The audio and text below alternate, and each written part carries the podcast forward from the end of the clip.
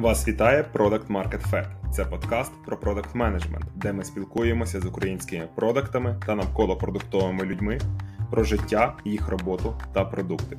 Бажаємо вам приємного прослуховування.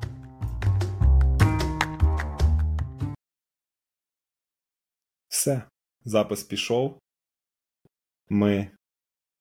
Ми тут. Всім привіт. Давно Всім привіт. Так, Іване, да, дійсно давно не бачились, напевно, десь вже скільки? Тижня три, напевне, коли ти в нас останній раз був в гостях. Ну, особисто так, особисто так. А з нашими слухачами, я думаю, вже пару місяців прийшло. Так, так. Було багато роботи, всяких штук цікавих. Іване, що в тебе нового в житті? А, я переїжджаю до Києва назад. Моя львівська історія, яка тривала три роки, закінчилась. От. Так що скоро зустрічай, буду до тебе частіше заходити на чай і не чай. Так що, може, скоро будете виганяти з мене з Дашею. А, ні, хто не знає, ми, в принципі, як сусіди, можна так сказати, майже з Марком. Так сталося. А, от. А, так що я думаю, що це допоможе нам більш продуктивно працювати над под- подкастом. Я думаю.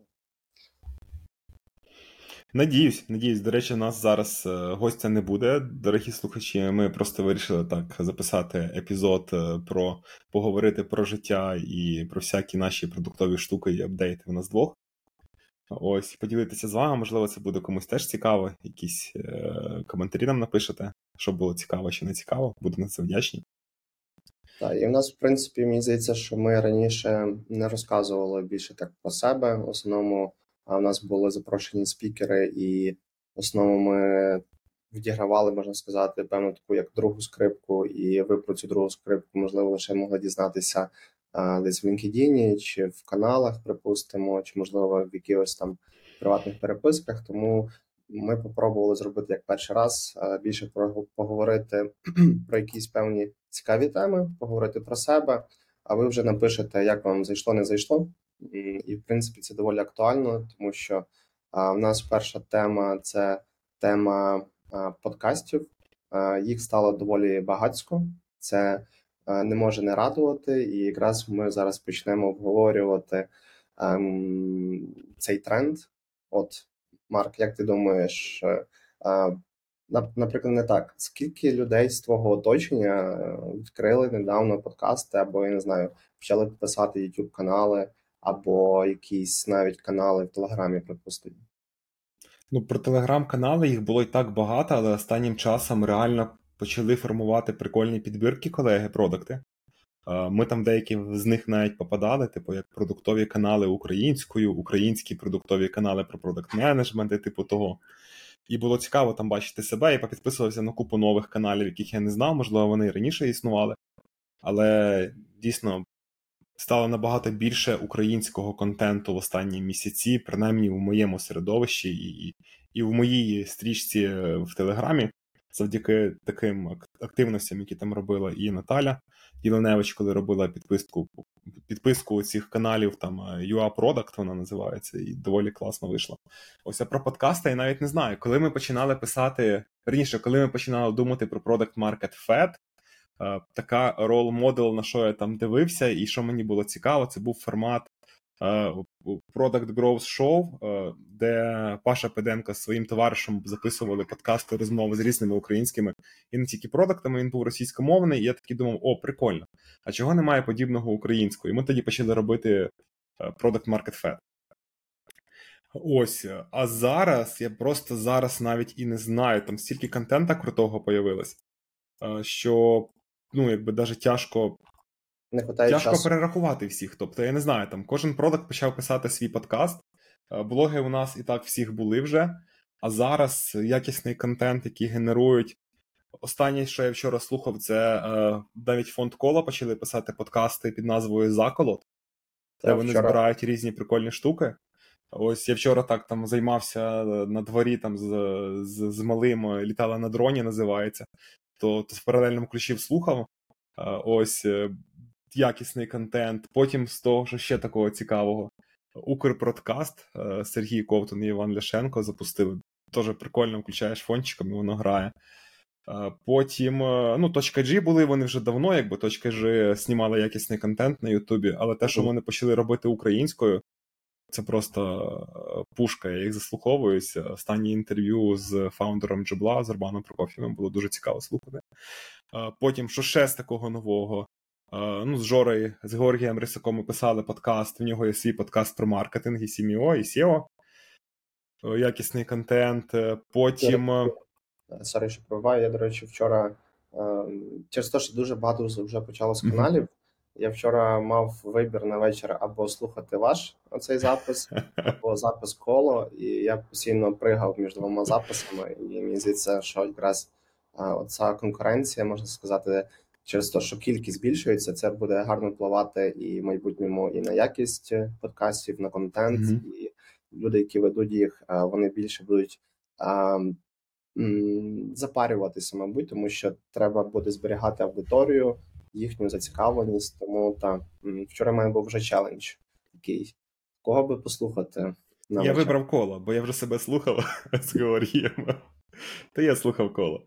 Так, а так ще прикольного з нового формату, не пам'ятаю назву вилетіла, а Влад Галицький, він продакт в Documents в Рідлі, чи. Він теж в одному із цих е, документообігів продуктів, е, чи Датаруми ці секюрні, секюрні датаруми, продукт наш український, Ideals, да, Ideals, наче він з Ideals. Запустили теж прикольний подкаст, але вони там прямо беруть студію, там в них люди сидять, глядачі дивляться ну, на професійному рівні. І вони е, в такому юмористичному тоні, бо він ще й комік. Продакт менеджер плюс комік допомагає розрядити ситуацію, напевно, на дейліках і на грумінгах. Uh-huh. Е, Там комік року в Дніпропетровську був колись. Ну, прикольний дуже е, продакт.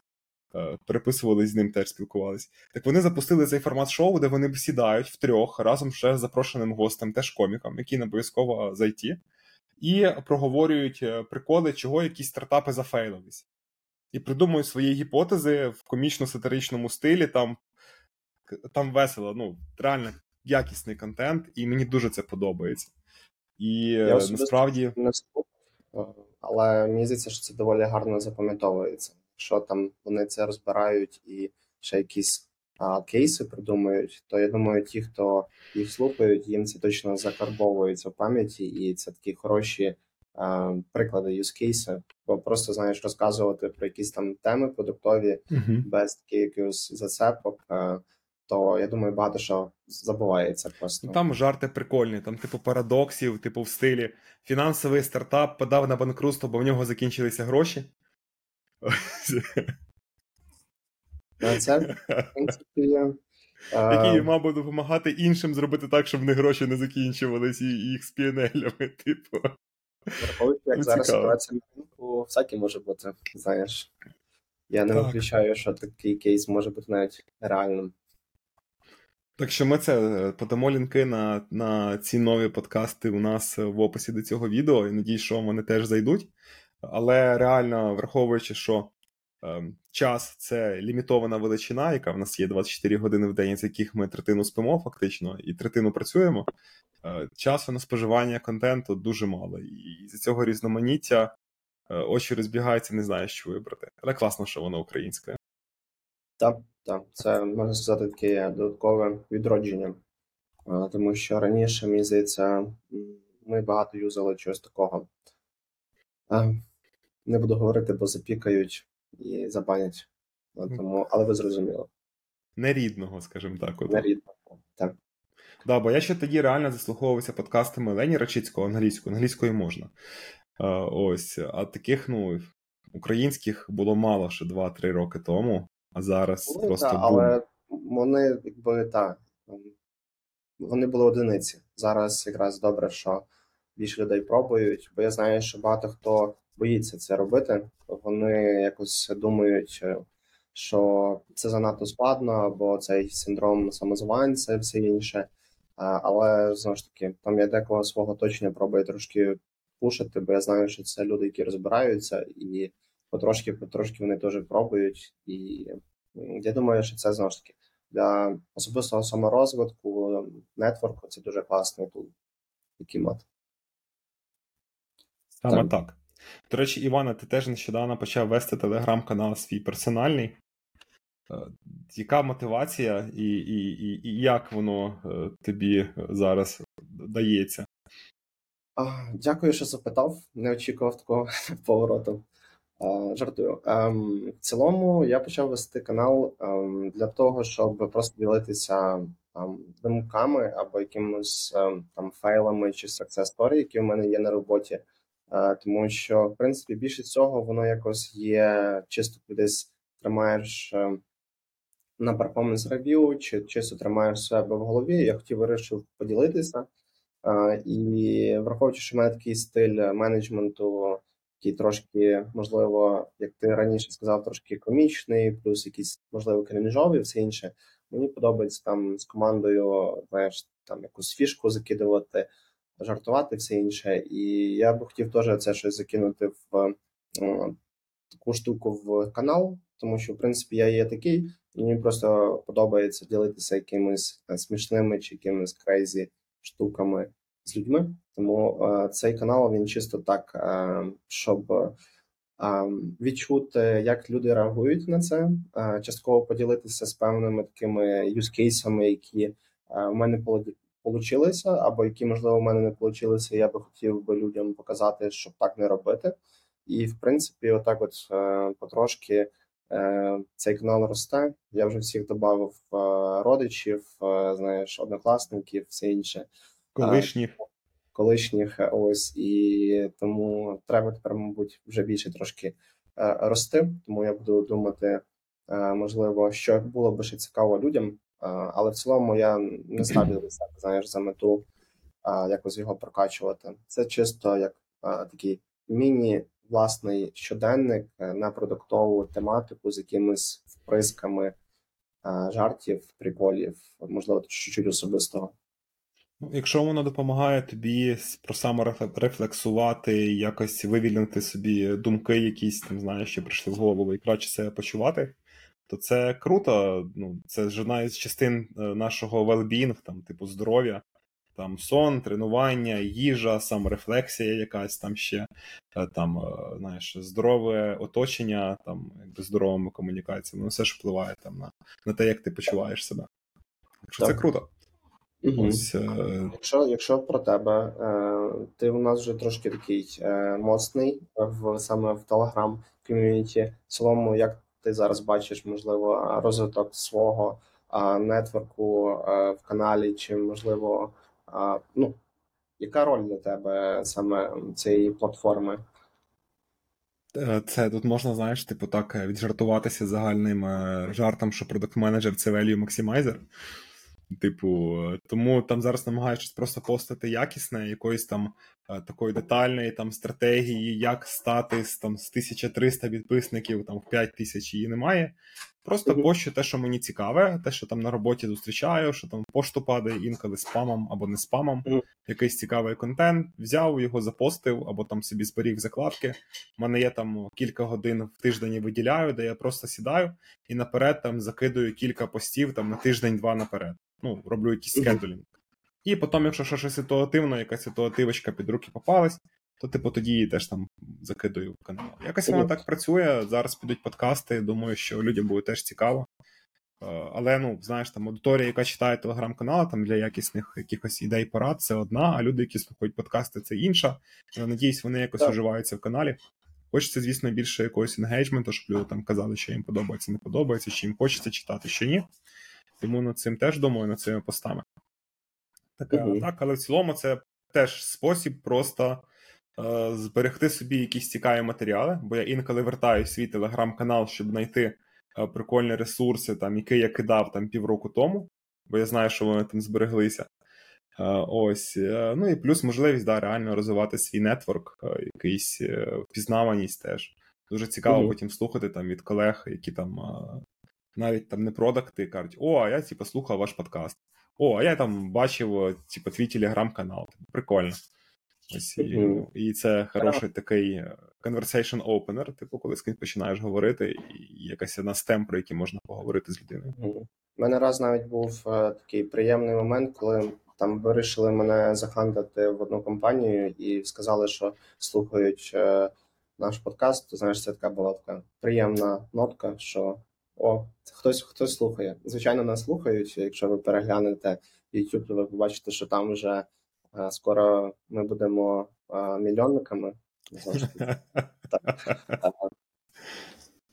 Як це називає? Афірмації кидаю. Um, от. Але в цілому, якщо так згадати про твій um, саме телеграм-канал, то описати одним словом, то це, мабуть, такий формат educator, self-development, якийсь постійний процес навчання, я би так сказав. Тобто, в принципі, люди, які або там знову ж таки навчання не лише курсами, але навчання якимось івентами або подіями, таке інше. Тобто, в тебе якраз якраз дуже такий сильний акцент є саме на процесі постійного навчання. А, І ти, мені здається, сильно якраз цим і виділяєшся, якщо порівнювати з іншими каналами, е, і тому просто ті, хто нас слухають, зверніть увагу. Якщо ви Просто хочете... інші канали там їх ведуть вже такі там CPO, там всі рівні продукти, вони вже все вміють, називаються. Ось, е, а а я ще тільки навчаюсь, то, того закидаю. Але насправді там люди теж вони постійно постять якийсь навчальний контент, і це мати мислення росту і постійно навчатись. Це ок і нормально. Мені здається. Так. А пощо те, що мені цікаво. Якщо комусь не цікаво читати, ну то таке, то, то їх проблема. От таке. Івана, що в тебе в роботі змінилось за останній рік? Е, переїзд в Київ, е, хоча Матік, це, як я розумію, більше львівська команда, якщо у вас там не всі львівські команди розробки. Як команда це сприйняла? Як ти будеш працювати далі з ними ефективно?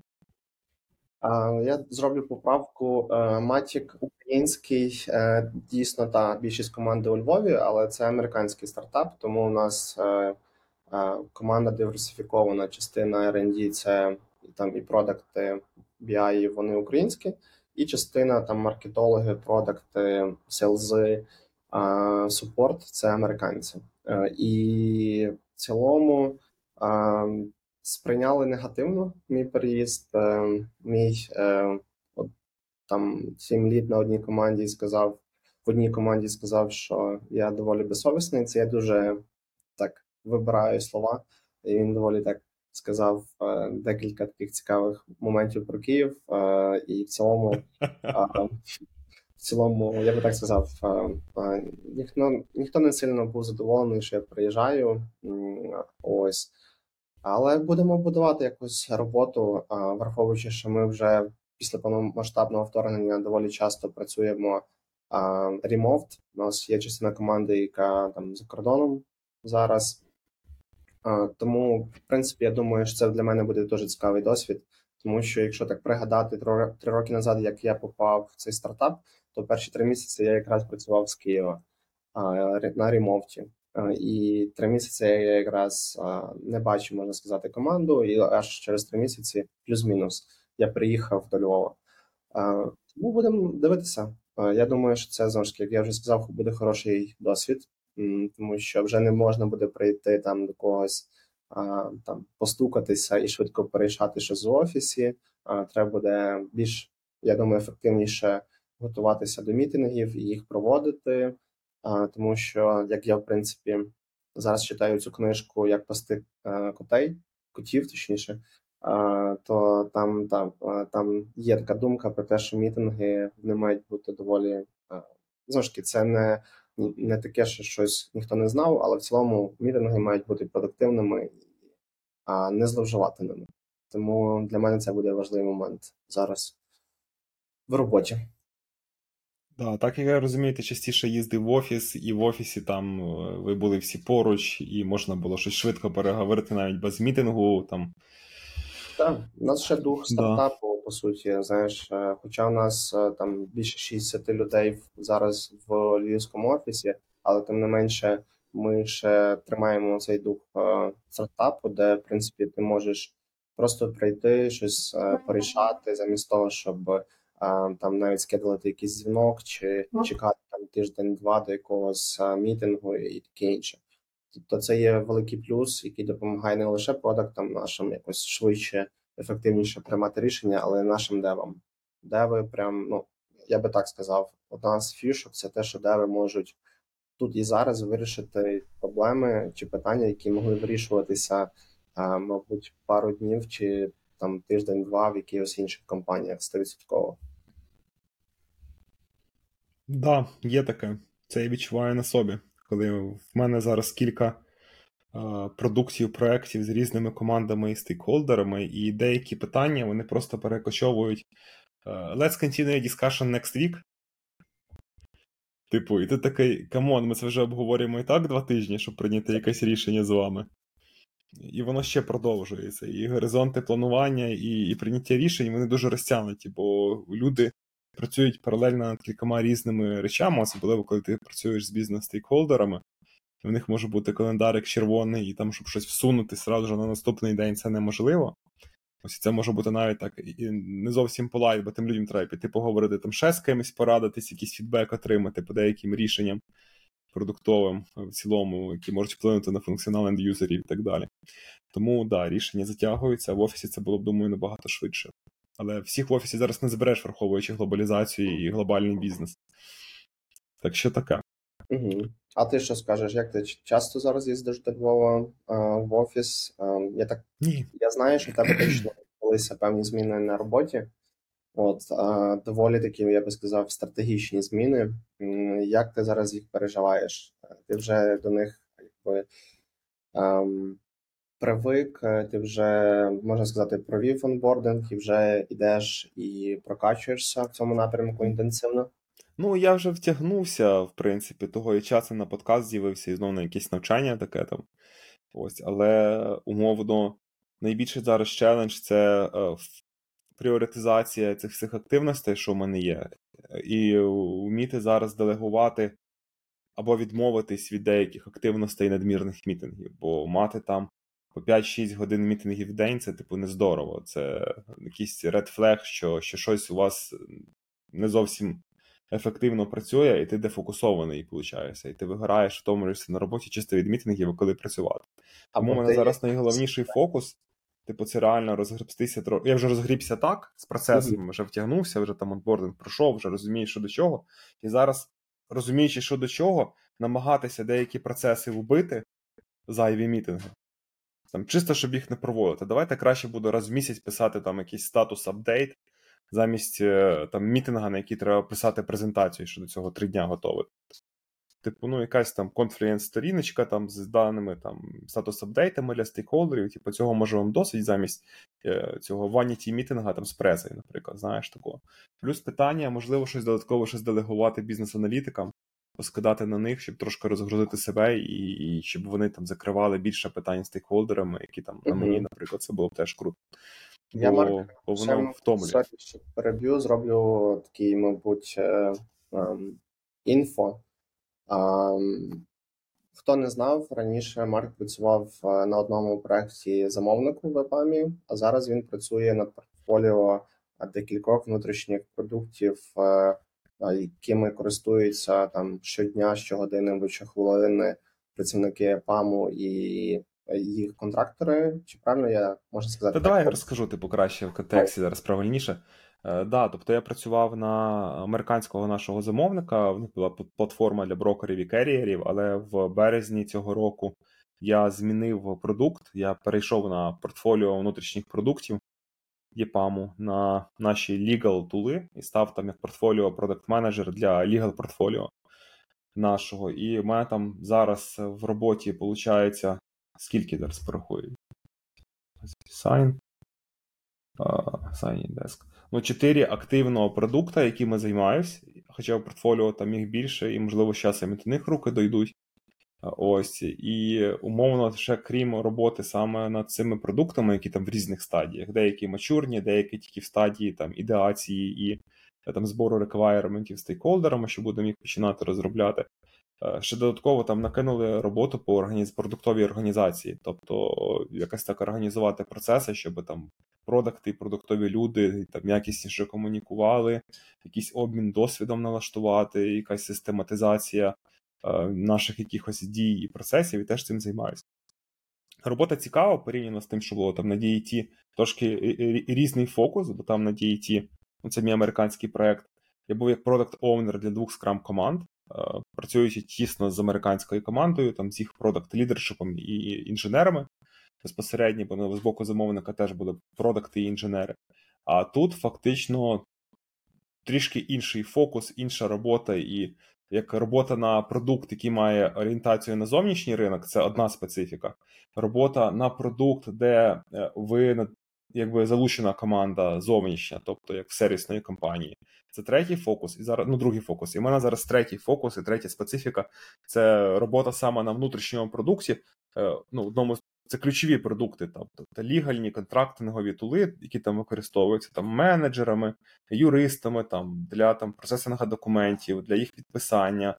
Там важливість і точність цих даних вони дуже важливі для бізнесу. Якби ну, ключова функція, одна з ключових функцій. Ти хотів І воно ще дає, якби знаєш. Юридичного, але юридично тебе догнало. Так, да, тобто, фактично, ось ось мені мій юридичний диплом знову пригодився трошки, коли там говориш з стейкхолдерами. Е, ось і там проговорюєте, як краще імплементувати функціонал там закриття і е, там contract termination, і їх подальше там архівування закриття. Типу, ти вже там окей розумієш, які можуть бути причини там термінейшена і так далі. Ото і то там вже проговорюєш з юристами, щоб то запихнути в якийсь більш такий адекватний UI UX для ендюзерів, і щоб воно було більш-менш адекватно з точки зору юридичних термінів і, і якихось там нюансів з датами і періодами відповідними, які там треба теж тримати в голові. Плюс купа інтеграції з різними внутрішніми тулами, там з там ще ж фінансові тули віпама, які теж там зав'язані теж на деяких контрактингових е, цих умовах. Тому цікаво. Е, це але найбільше челендж кору це зараз зменшити кількість мітингів, бо коли ти займаєшся мітингами і постійною комунікацією, ти нічого нового не учиш, а щось нове вивчати я люблю. Тому треба розгрібатись з цим. От така. Можна сказати, вже робота такого якогось, е, не знаю, у нас в компанії це такий рівень, можливо, L4, L5, це директор of product чи senior директор, коли ти, по суті, вже менеджиш е, інших продуктів, е, займаєшся такими стратегічними плануваннями десь на там від року часу і такими великими проектами. І, в принципі, більшість свого часу це є комунікація з іншими командами, з різними там стейкхолдерами і таке інше. І по суті, ручками ти вже мало що робиш. В основному і ти втрачаєш, можна сказати, вже таку, якби чітке розуміння. Чим займаються команди е, там детально, ти знаєш лише поверхнево, там статус апдейти, все інше. Але у нас, в принципі, мені здається, якраз в на цьому рівні в основному в людей там більшість часу це є мітинги. То я ну, не бачу. Типу, да. Таке трішки це... перебільшення, звісно. Ну, в нас, скажімо так, є там директора наді мною, які там взагалі дуже високо, і в них там портфоліо там може бути там 20 продуктів там, чи 30, і я там лише один із цих портфелів всередині портфелю називається. Така рекурсія то умовно. Але е, да, коли я сюди зайшов, я написав за весь час, можливо, лише кілька тікетів в джирі. І то там це було на проєкті, де в нас немає зараз BA, я собі шукаю, на якого я хочу це все зделегувати. І ось вчора буквально я заводив тікети на іншому проєкті, новенькі, бо BA пішов у відпустку, і там нас був наш план на спринт, він все на груму підготовив. Але умовно, там після розмов з стейкхолдерами і командою я вирішив, що треба трошки затягнути інший скоп, який в мене був описаний там в high-level feature досі але не був там ще декомпозований BA, я це вчора там займався. Там дописував специфікацію і заводив під неї тікети в джирі, називається з нашим delivery менеджером, що він мені розказав, як правильно користуватись нашими лейблами і компонентами, бо зазвичай то BA займався. Але нічого справився, звів, знаєш, руки руки роботу не забули. Але да, фактично з Jira і безпосередньо там з беклогом команди там і Sprint бордою, ну фактично мало працював останні часи трошки трошки інший формат роботи. Він цікавий, прикольний, але але мітингів багато це зло. Треба, щоб навіть в таких на вищих рівнях людей їх було менше, щоб у них був час сісти, подумати е, про щось важливе називається, і написати, і щоб була можливість фокусуватись на діпворк. А що в тебе розкажи? Я читав в телеграмі в тебе там, ти описував прикольні кейси по росту конверсії на твоїх продуктах. Е, розкажи, як як так е, як тобі вдалося пропушити ці ініціативи? Що ти нового вивчив, коли впроваджував е, цей новий флоу для ваших клієнтів? А, В принципі, за рік часу у мене так вийшло файно, що мені ще докинули, тому що я сам попросився, і мені докинули офіційно один проект. Якраз ем, бо в основному у мене був core backend команда, і ми супортили ще е, одну платформу, де американці можуть купити страхівку онлайн. І якраз оцю платформу від супорту мені передали вже в таку безсередню відповідальність, і в принципі робота дуже сильно помінялась, бо ця онлайн-платформа вона доволі новенька, і а, треба було продумати нові флови і все інше. І мені здається, що це за рік часу, ну трошки менше, мабуть, доволі непогано можна було прокачатися, тому що мені якраз не вистачало на бекенд е, команді трошки UI, там всяких там UX, АБ тестування і все інше. І в принципі, е, якраз ем, ці дві команди, якраз вони різні, але при цьому в цьому і, і фішка, що ти можеш переключатися між задачами, і при цьому і прокачуватися чисто такому технічному скілу, і більш прокачуватися саме в емпатії до юзерів. Е, мені хотіли ще докинути ще один або два проекти, але я так е, нативно сказав, що дякую, але next time тому що я би тоді лише би працював і не було б ніякого балансу з особистим життям. Тут, Ось. Знаєш, як можна було будувати розмову? Типу, я я за, але давайте наймемо двох джуніор падаванів, е, ось, якими я готовий займатися. Да, перші місяці, два, три, чотири може бути тяжко, бо тобі треба виділяти енергію на їх навчання і ще за ними все перепровіряти. Але потім в теорії, Іване, Дякую. Так Дякую. що можеш переговорити з своїми, що ти тут подумав. Де ти був? Плюс, що там що там, що там по ремунерейшену? Та-та-та. Де ти був е, пару пару тижнів назад? Я шучу. А, Але так, це хороша порада. А, В принципі, я думаю, що а, вона ще точно може бути на на столі переговорів, якщо Да. До речі, це порада і для всіх наших слухачів, умовно, якщо вам щось пропонують, що може е, збільшити ваше робоче навантаження і вашу зону відповідальності, ви можете оцінювати цю можливість не з точки зору вашого поточного стану знання і можливостей, а з точки зору того, чого ви б хотіли мати там через місяць, два-три, щоб це ефективно робити і комунікувати з своїми працедавцями. Наприклад, докидують вам ще кілька команд в роботу. Ви кажете, окей, я не проти, але давайте наймемо когось джуніора чи інтерна візьмемо, щоб я його не тренував. І ви зразу там собі і people management, і лідерські скіли вкачаєте, і якихось, можливо, трошки помилок і шишок наб'єте собі менеджерських, але це теж досвід прикольний. Угу. Тому... Так, і в принципі, це один з таких, е, мені здається, важливих досвідів, які треба мати сеньорному PM. Тому що... Бо якщо якщо, вам да, якщо вам дають щось в підпорядкування, пропонують, значить вам менеджмент довіряє і вірить, що ви можете з цим справитись, е, враховуючи попередній робочий перформанс ваш. Так, а ви можете сміло тоді просити собі якісь додаткові ресурси, щоб це ефективно заменеджерити. Ну і гроші теж. Хоча з грошами зараз, напевно, складніше. А Зараз е, ринок страхування доволі такий, я би сказав, в певному хаосі в Америці відбувається, тому що е, інфляція, і в принципі, я думаю, зокрема, і війна в Україні вона впливає на всіх, і цей ринок дуже хорделить, якщо підібрати це слово. Багато страхових компаній зараз закривають е, свої по суті, не ведуть бізнес в деяких штатах, наприклад, Каліфорнія. Вважається, що Каліфорнія це така топова топовий штат по нерухомості, і там багато всяких технологічних компаній.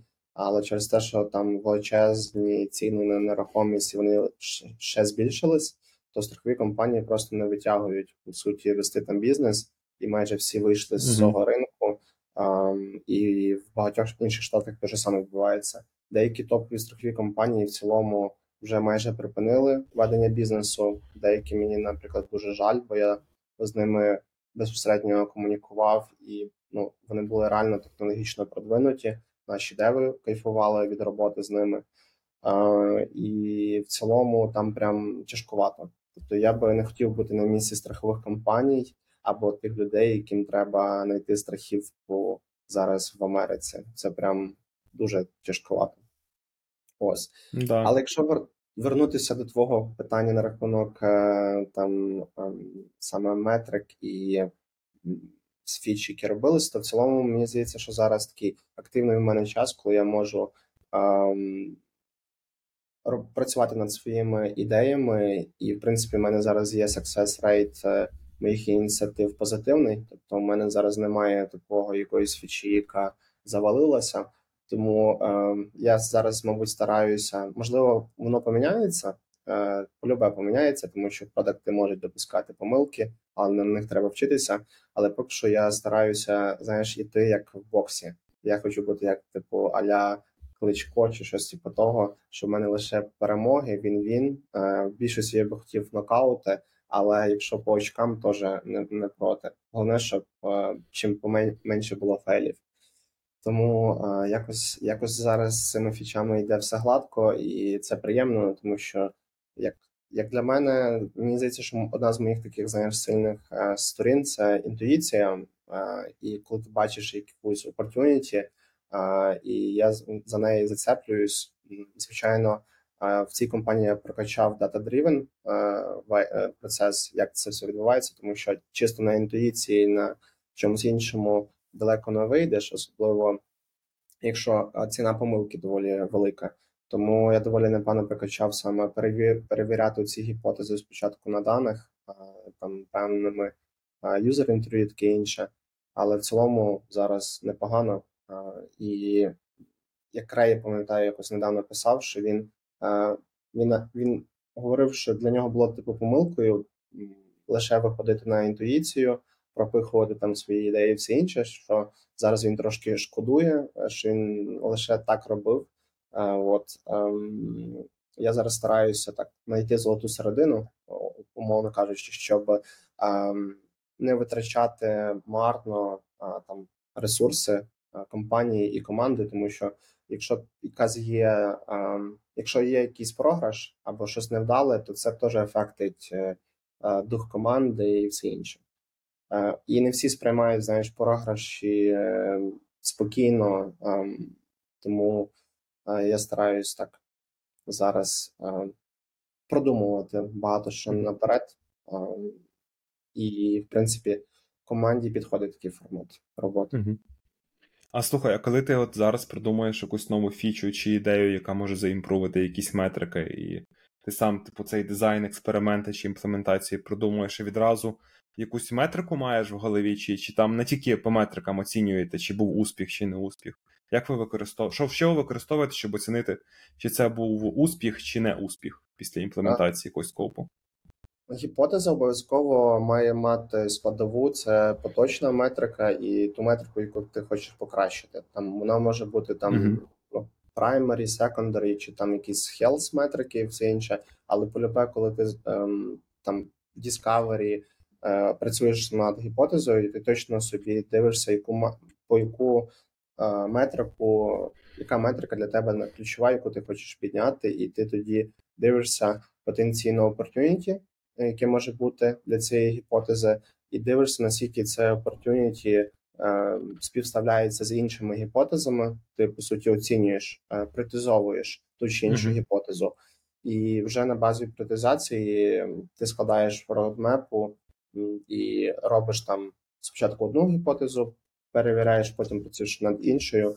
І якщо ем, там більшість гіпотез у нас в АБ-тестуванні, але не всі ми дещо зразу викатуємо продакшн і дивимося на перформанс деякий час. І якщо щось там відбувається, то ми можемо ще проітерувати, дещо поміняти, припустимо. І ем, в цілому гіпотези десь не менше двох тижнів, або якісь нові там фічі, не менше двох-чотирьох тижнів е, відбувається аналіз даних, і тоді ти приймаєш рішення, чи е, там експеримент був успішний, е, чи його можливо треба повторити, угу. чи там гіпотеза не справдилась. А якщо не було експериментів, то дивишся на перформансі е, саме фічі. Тобто у нас завжди є дешборди, а ти переглядаєш е, юзер сесії, все інше, і ти приймаєш там об'єктивне рішення, чи це був success, він-він, чи а, це було неуспішно, наприклад невдала. Точно не успішно невдала, uh-huh. а гіпотеза, яка не виправдалась. Угу. А можна сразу ще такі уточнення, які розумію, у вас навіть е, частіше використовуються на тих фічах, які афектять консюмерів, тобто ендюзерів, які шукають придбати страхівку, тобто, що там у вас є достатній об'єм даних, саме сесії цих користувачів. У вас, напевно, ж є теж якась бізнес-сайт з боку партнерів, да, типу, які там щось заходять, роблять в адмінці, і там, напевно, за б-тестами ти так сильно не розженешся, бо їх мало даних, і ви, напевно, там просто якось по-другому ну, оцінюєте питання. Я зараз можна сказати посередині. У мене корпус команда, вона якраз B2B направлена по суті в більшості випадків, хоча є B2C наші там юзери. А оця друга команда це по суті B2C-шний чисто напрямок. Якщо говорити про B2B е, напрямок, то в нас в бекенд команді теж відбувається Б тестування. Наприклад, е, ми недавно для великого нашого партнера проводили Ем, апдейт API е, версії там з одної на іншу. І uh-huh. для того, щоб виправдати ресурси, які команда потратила на цей апгрейд, ми проаналізували. Ми по суті зробили АБ-тестування, спліт трафіку, і ми перевірили, що нова пішка вона на 80, здається, відсотків краще конвертується в продажі. Тобто на 80% ми більше продаємо. Відповідно, що цей час, який ми потратили на апгрейд, він окупиться компанії. От, звичайно, об'єми там uh-huh. формати АБ-тестування для бекенд не такі сильно, знаєш, не є велика кількість всяких АБ-тестувань, які ти можеш провести чисто на бек-команді. По другій команді, звичайно, там варіантів АБ-тестування може бути безліч, тому що це по суті user experience, різні флови. Ти можеш не тільки там знову ж таки робити АБ-тестування на рахунок фіч, ти можеш там банально міняти іконки, текст, все інше. Але ми ем, ми зараз на такому етапі, що ми в основному працюємо над е, фічами. Ми не сильно звертаємо увагу зараз на саме такі дрібні моменти як е, текст і іконки, тому що у нас е, не так багато, мабуть, трафіку, як звич... там різних іком сайтах і все інше, де по суті одна іконка може тобі чи текст коштувати X е, покращень метрики. Mm-hmm. У нас в основному зараз немає потреби. Ми по суті більше працюємо над основним функціоналом, його покращуємо. До речі, цей data-driven підхід це те, чого мені зараз бракує на наших внутрішніх продуктах. Бо як більшість внутрішніх продуктів, які там робились під певні сегменти внутрішніх користувачів, в них або а недостатньо е, даних великої кількості, щоб щоб реально там або швидко робити е, або тести результати статистично достовірні досягати, або умовно ти щось робиш те, що попросили зробити стейкхолдери, якийсь новий флоу, якого не було в системі, і тобі немає порівняти його зі старим флоу, наприклад, знаєш. Або якщо ти робиш якісь зміни, то ти їх теж типу робиш на підставі там запитів користувачів, якихось якісних, е, типу, за запитів, якісних даних, не статистичних. Тобто є скарги, що воно не працює. Ти говорив з керівниками тих департаментів, вони кажуть, да, воно не працює. Ти їм демонструєш опшени вирішення проблеми. Вони вибирають той, який більше підходить під їх бізнес-процеси, і ти імплементовуєш.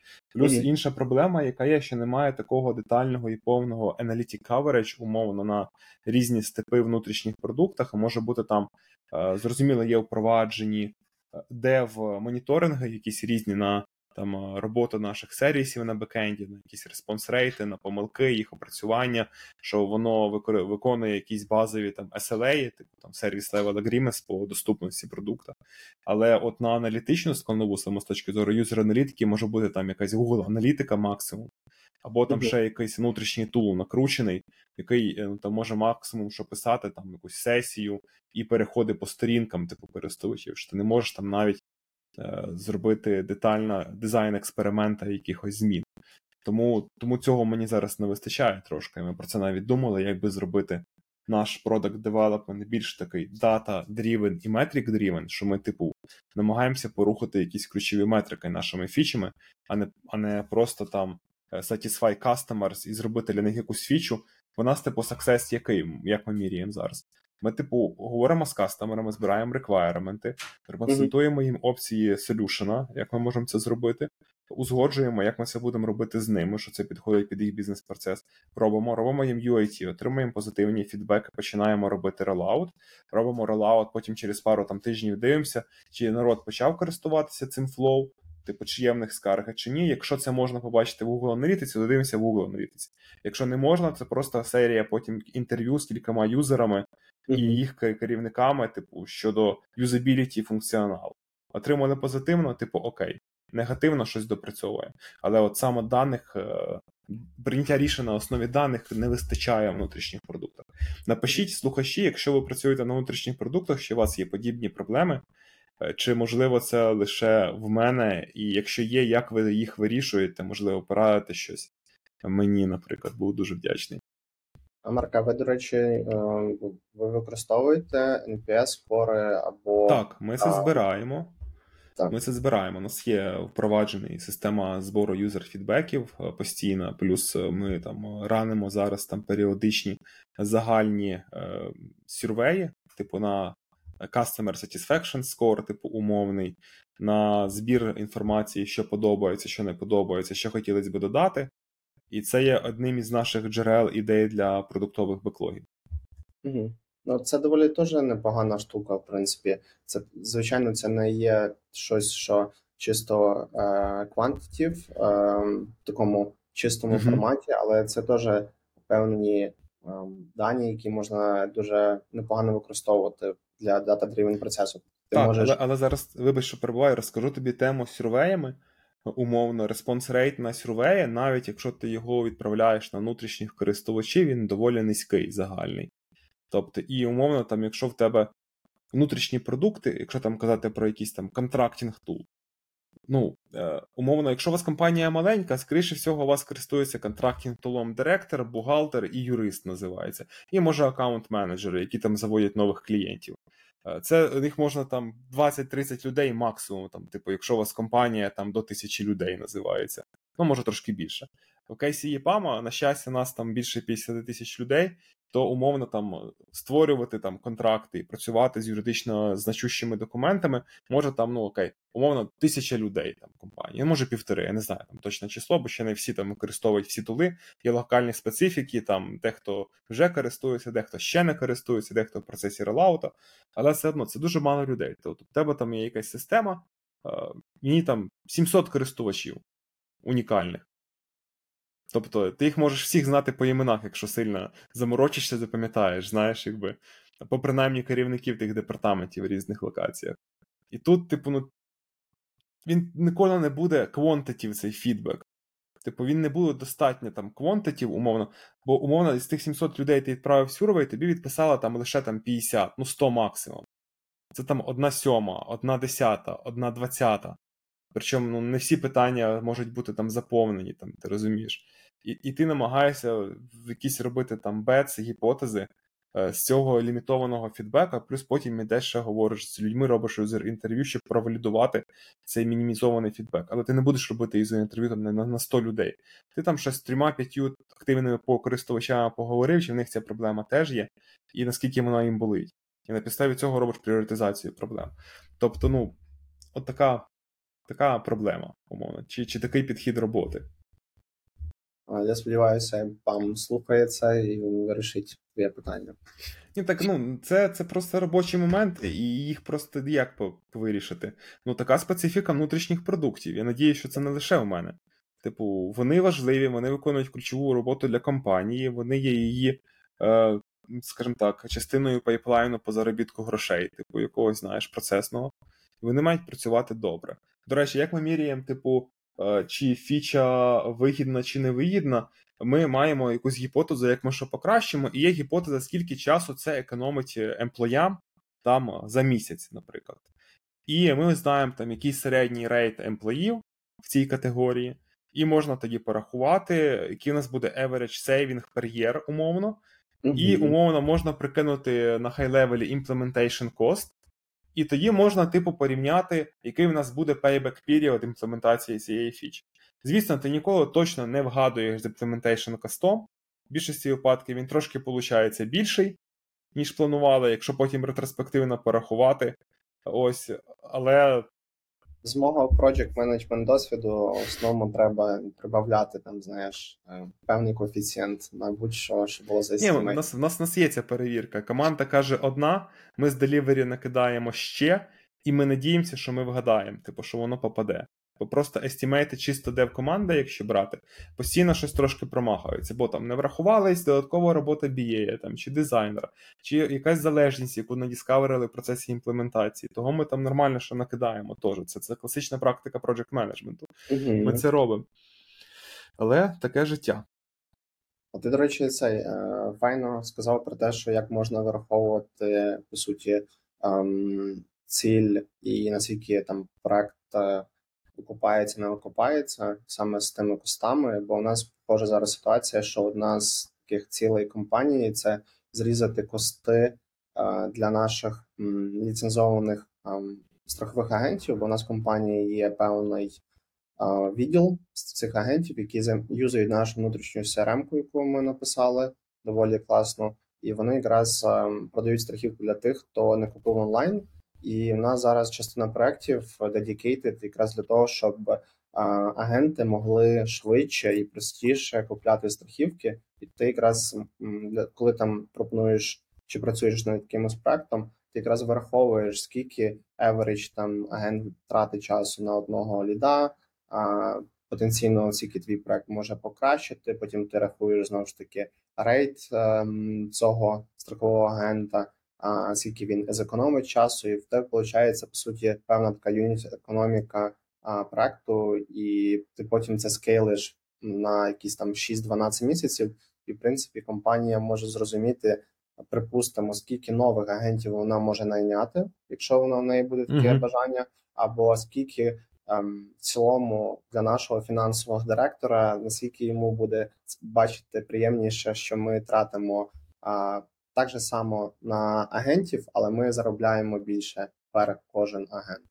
Тому це така теж цікава штука для внутрішніх продуктів, коли ти по суті е, імпровиш юніт економіку всієї компанії, тому що ефективність роботи одної людини збільшується. Якщо це цілий відділ чи mm-hmm. там департаменти, прям ну це для великих компаній це дуже великі гроші. Да, але знаєш, тобі розкажу із своїх. Е, я прийшов вже на портфоліо, у нас ця схема пріоритизації, типу, крім value, дивитись на payback period, вона вже існувала, але вона мене трошки харить. Зараз тобі поясню просто в чому прикол. Е, з е, implementation cost-ом неможливо його точно порахувати до цента, наприклад. А expense saving це суб'єктивна гіпотеза, бо умовно ти не рахуєш, наприклад, можливо, тебе є гіпотеза, що ця фіча буде працювати саме так, і це людям зекономить час. Але є час на learning і onboarding нового флоу, який можуть не врахувати, знаєш. Є, можливо, час, що зросте підтримка на support, це cost-и теж. Але, типа, value велика, наприклад, бо це треба, або цього флоу немає, або існуючий флоу погано працює, і ти хочеш хоч якось його покращити. І, типу, ну, от Можливо, для внутрішніх команд достатньо робити пріоритизацію на підставі value, всього, що ви тягнете собі в беклог і роботу в спринт. Бо, наприклад, навіть коли ви щось запланували на півроку, типу умовно, з цієї пріоритизації пройшли якийсь governance board, вам заапрували бюджети. Це ж не означає, що дев-команда буде півроку тільки це робити. У вас буде постійно ще купа change реквестів, maintenance support реквестів, щось поламалось, якісь dev scope, енейблери, ти вже за команду і так платиш гроші як компанія. Типа, і ціль продукта це maximize value аутпуту цієї компанії, ну, команди, умовно. І, можливо, ці всі е, танці з бубнами навколо payback періодів, expense сейвінгів, ну це типу самообман трошки. Якийсь простий фреймворк беріть там по райсу чи айсу, я не знаю, там, чи чи cost of delay метод, і дивіться, що ваша команда має робити зараз в першу чергу. Інтуїтивно ми і так це робимо. Бага якась вирізана на продакшені, всі все кидають і фіксять, бо це афектить поточний перформанс робочого продукту. Можуть бути великі втрати, якщо це якась критична бага. Ніхто ж там не робить Legal Governance Board по її оцінці. Якось інтуїтивно всі розуміють там здоровим глуздом, що це треба робити. Так само з переліком цих всіх фіч, типу, окей, фіча кросплатформена для всіх робить якийсь імпрумент, треба робити. Е, є дві фічі, можна порівняти і там стейкхолдерам прийняти рішення, що більш пріоритетніше, якби знаєш. По, ці вирахування і калькуляції це просто вейст, на мою думку, але може я помиляюсь.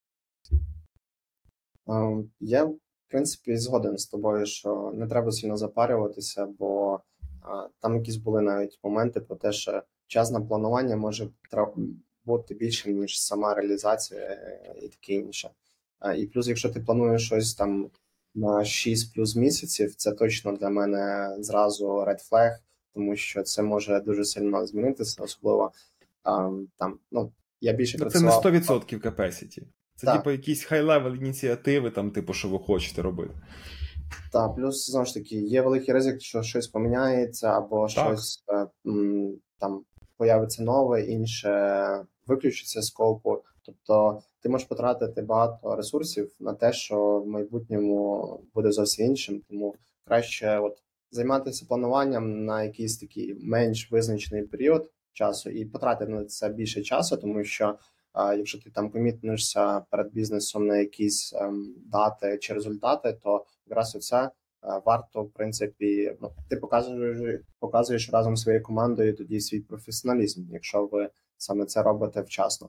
А щось таке, що там long term, то це потрібно. Я думаю, більшість розуміють, що це такі high-level estimation і, ем, і знову ж таки, як в тій книжці «Пасти котей про те, що е, як де вихариться на естімейти, е, особливо коли е, їм ще не дадуть ці реквайрменти, а від них вимагають вже там таких прям, типу, якихось чотеньких чи там навіть high-level естимейтів, де ви агряться на це, тому що вони більш логічні, системні, і їм треба типу, розуміти весь скоп, всі там е, всі моменти, все інше. Тоді вони можуть надати якийсь estimate, тобто навіть не estimate, а те, що вони припускають, що вони встигнуть за, за цей час зробити. А коли ти до них приходиш з чимось сирим або з чимось такими великими question марками, то для них це як знаєш як бити mm-hmm. по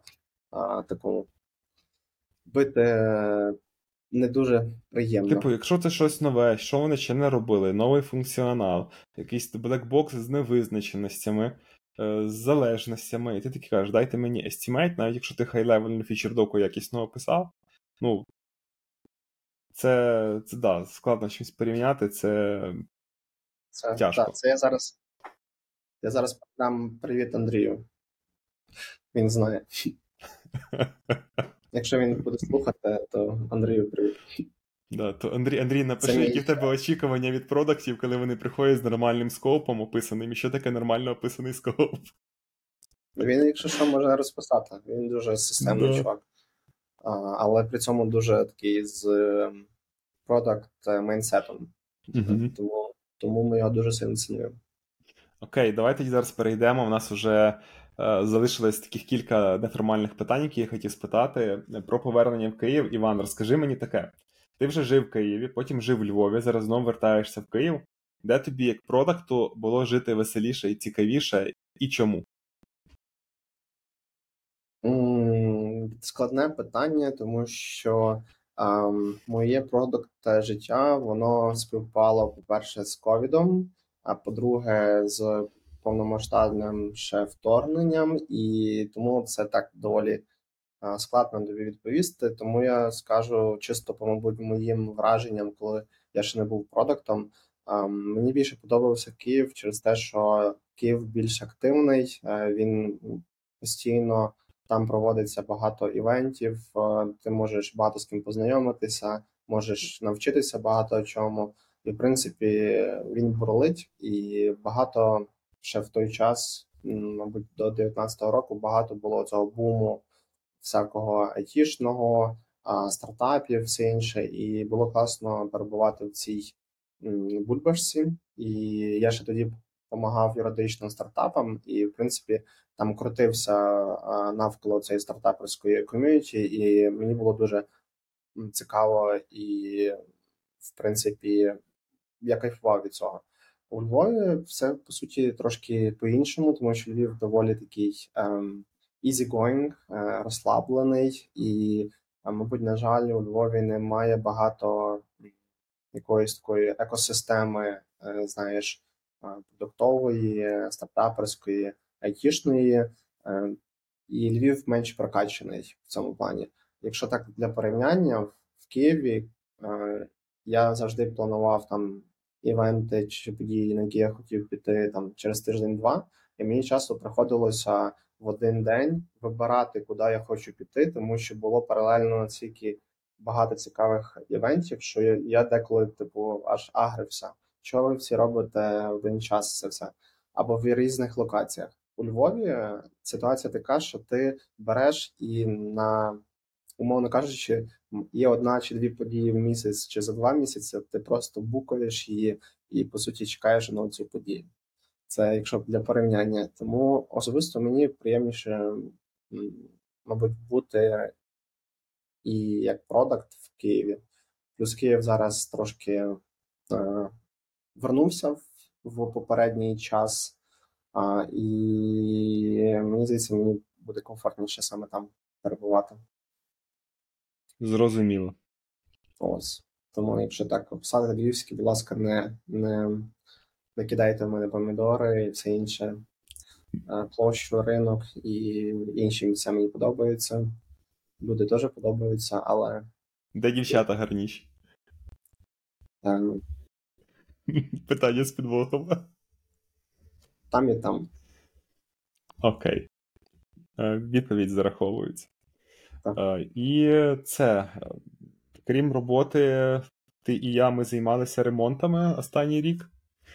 Е, для себе, які ти висновки зробив з, з, з керування ремонтними роботами в житлі? Е, що є подібного і, і відмінного в розробці продукту і в веденні ремонту, і які е, принципи і підходи, можливо, допомогли тобі його завершити?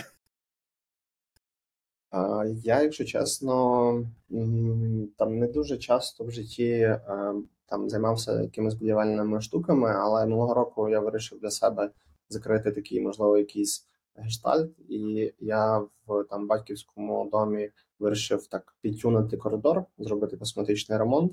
І я паралельно я по суті працював днем а, в стартапі, а вечором чи зранку я йшов працювати на другу роботу, а, саме займатися коридором. І я би сказав, що ем, через ті помилки, які я зробив в процесі, я навіть хотів написати статтю на Dow, де я хотів порівняти досвід ремонту коридору з факапами стартапів або якихось ранніх компаній, тому що мені дуже сильно це перепліталося. Я такий думав, бо я там, наприклад, зробив якусь річ, е, яку не треба було робити, або яка мені поламала наступні кроки. Мені приходилось цю річ прибирати, переробляти, і там, ну одним словом, наприклад, той час, який я запланував, і, і по суті, те, що я зробив, воно не було дуже різним. Тобто, мій таймінг він накрився. І таких прикладів я вже частину вже забув, але дійсно це дуже похоже мені на якийсь такий стартап. Якщо ти знову ж таки недосвідчений, то ти робиш помилки, і для тебе це таке сіреньке, і ти вчишся на ходу. Ось, а в тебе як було?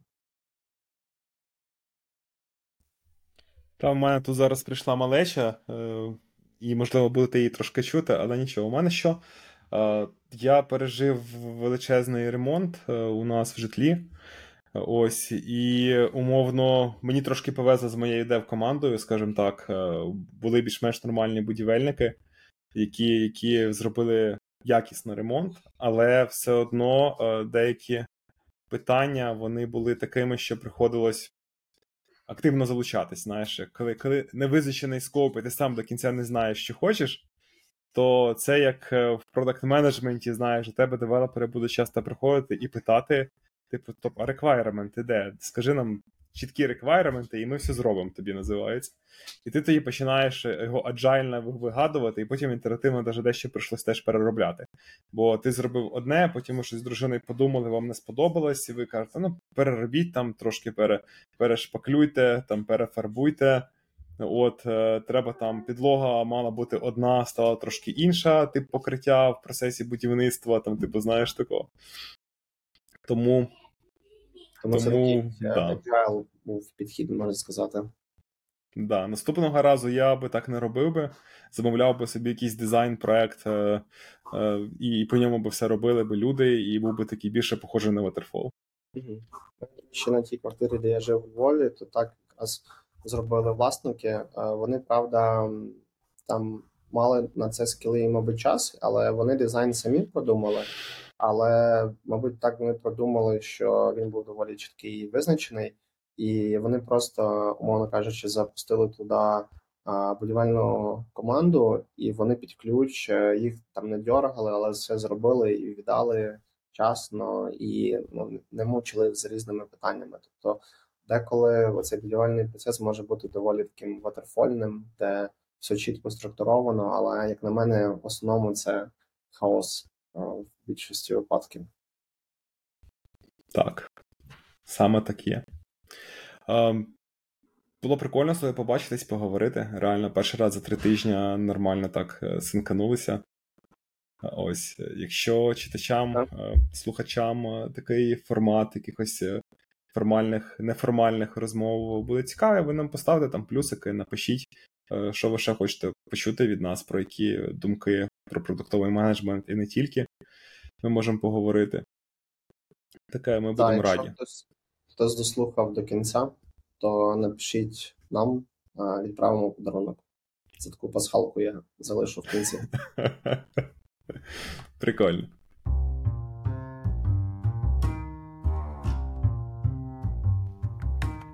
Сподобався випуск? Закинь донат, а також підпишися на канал.